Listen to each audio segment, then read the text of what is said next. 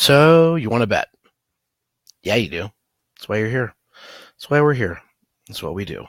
As always, we bring you a top pick, top selection for today's games as we see the top cappers and hogs and, and uh, sharks and whales and all the animals that come through with the big picks and the big selections. We we uh, break off said selections for you as added value so you can put those picks in your sports book to win money.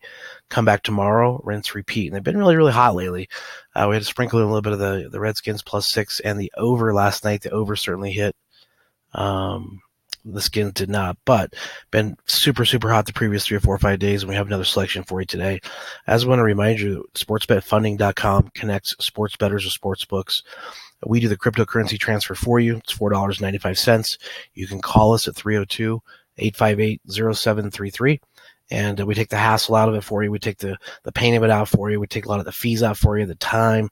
It's it's the way to go, guys. If you got problems and you have struggles getting your your card, credit card, debit card to work, get get going through there for any reason, any of the sports books, contact us. We can get you taken care of really quickly. So, on to today's top pick. It will be the under 60 in the Appalachian State Arkansas State college football game tonight.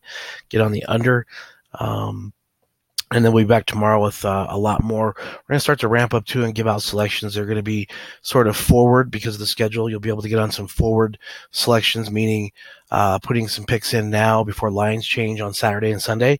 So make sure you tune in tomorrow for those. We have some football games we're going to pass along, and we want to make sure you get those set and get those in before the line changes as we see some of these guys putting some of these selections out early, and uh, we want to give you that value. So we'll be back tomorrow. Catch up on those.